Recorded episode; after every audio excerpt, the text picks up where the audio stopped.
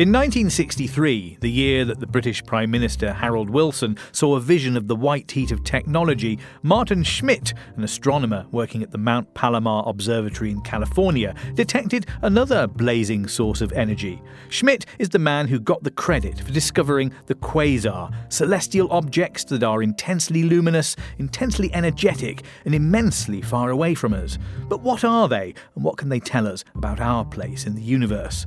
My name's Matthew Sweet and this is the podcast from Intelligent Life, sister magazine of The Economist, where you can hear our contributors in conversation. And with me is Oliver Morton, who writes the Music of Science column for the magazine and has written on quasars for the January February edition. Oliver, Quasar is short for quasi stellar radio source. So this is not a star, but something like a star, or at least that's what the name implies. Yeah, it's in fact very unlike a star, but uh, who knew? Uh, when they were naming it.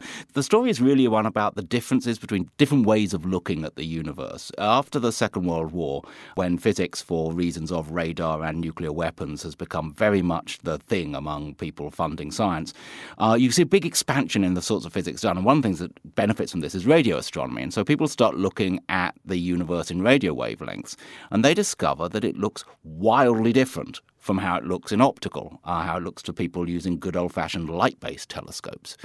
And one of the things they see is that there are these extremely bright sources like galaxies. Galaxies turn out to be quite bright because they have all these strange jets and fields around them, magnetic fields. And there are some sources that they say, oh, well, these are really particularly bright and powerful. And then they look at the sky and there's no galaxy there. There's just what looks like a star. And so these things become called quasi stellar objects. But the spectrum of the star like thing where the quasar is turns out to be very, very strange. From the spectrum of light, you can tell how far away something is, how fast it's traveling with respect to the Earth. And it turns out these quasars have very, very high redshifts, which means they're very, very far away and yet they're very tiny. They have no, they seem to be just points in the sky. So, what on earth is going on? Can we define what looking is in this context? How did news reach us of these objects? Is it a crackle or is it an image of some kind? Is it a stream for of numbers? The, How the, are they seen? For the telescopes at this stage, it's still a matter of exposing photographic plates and sometimes for using spectrograms which break down the light into its different wavelengths so that you can see what's what. For the radio telescopes, it's considerably more complicated because you're just getting you're getting these signals in various different wavelengths and trying to synthesize them into a picture. But you can turn those signals into a sort of like crude printout in those days showing you more or less what's coming from where on the sky, and that's where these sources come from. And looking at the spectra is what gives you the clue that they're very, very distant. But something you also notice is that they flicker.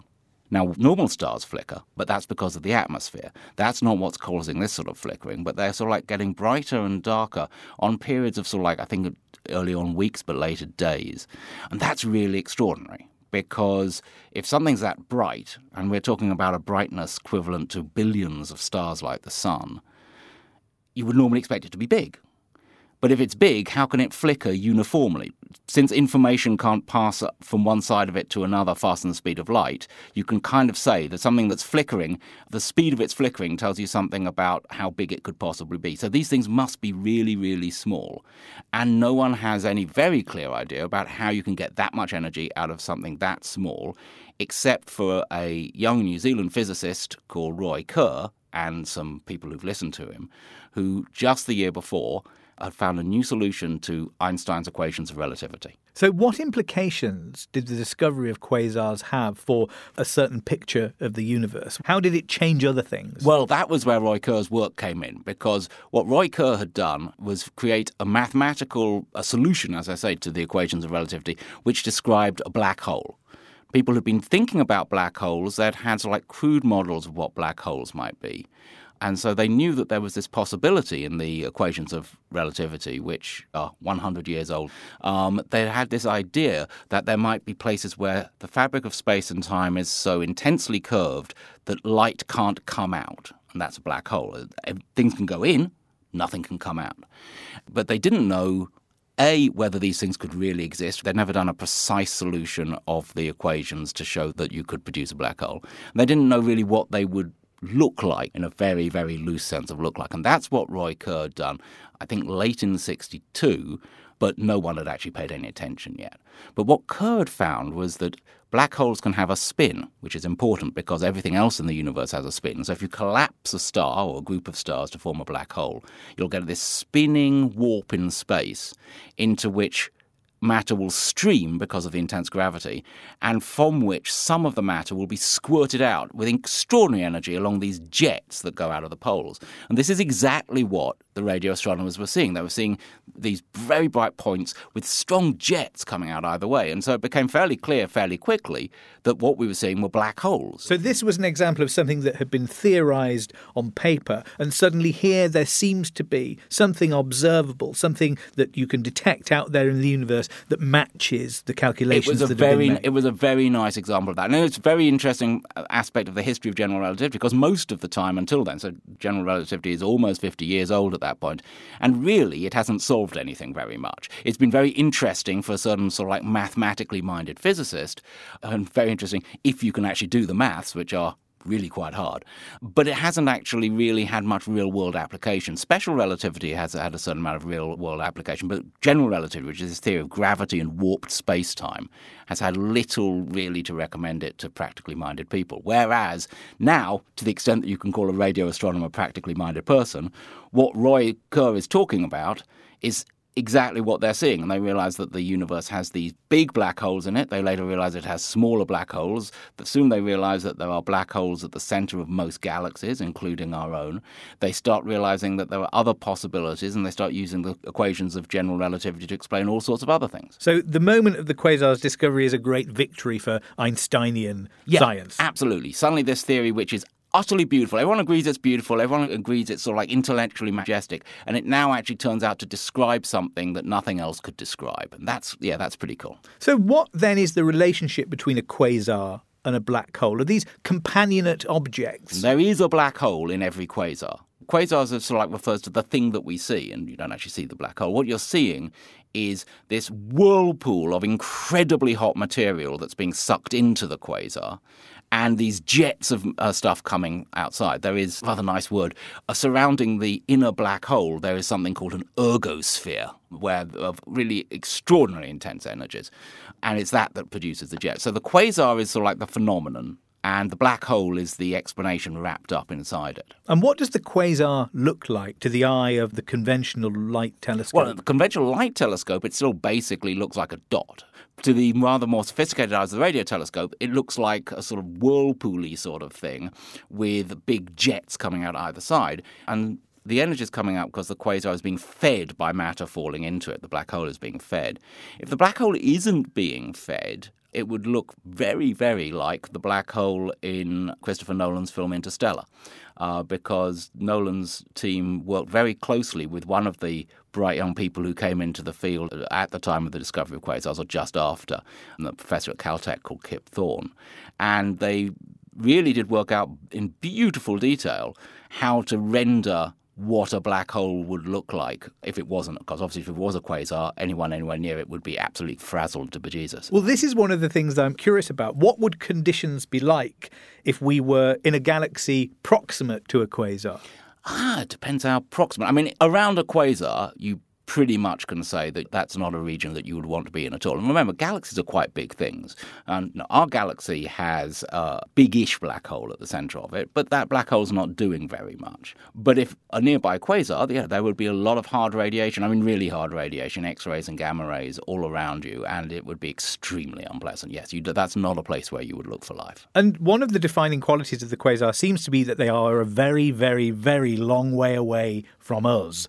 Is that because they're very rare or because of something about our place in the universe? Why is that? There's a, probably a distribution over time that there may have been more earlier in the universe. They are fueled, so they eat up their fuel. But it is mainly a function just of the fact that if you look further away, you're seeing more of the universe, so you see more things in it. As they're so far away, do we know that they're still there as we speak? Or when we detect them, are we looking at the after image of something that happened many billions of We're years def- ago? definitely the latter. I mean, there's no way you can know anything So, like this is another part of Einstein's theory. There's no way you can know anything simultaneously about a very distant part of the universe. So, yeah, we are seeing light. I mean, from the furthest quasars, you're seeing light from 11 maybe 12 billion years ago. They are extraordinarily distant objects, the most the furthest quasars. There are some which are relatively close, but even they, they are a lot further away than the nearby galaxies. They are pretty rare objects, but when you're looking out at sort of like a sphere of space time that's 13 billion years across, then you can see quite a few of them. If this is a moment of triumph for Einsteinian science, what is it that gets discarded at this point? I think it is really much more a question of amplification. I mean, I think what happens in the 1960s and beyond is that because humans can look at the sky in radio wavelengths and then when they get up above the atmosphere in ultraviolet and X ray, humans see a much more dynamic and energetic cosmos. When you just look at stars, you see stars and clouds of dust, nebulae. You don't get much sense of real process other than the gravitational processes by which stars orbit round the center of a galaxy or something like that.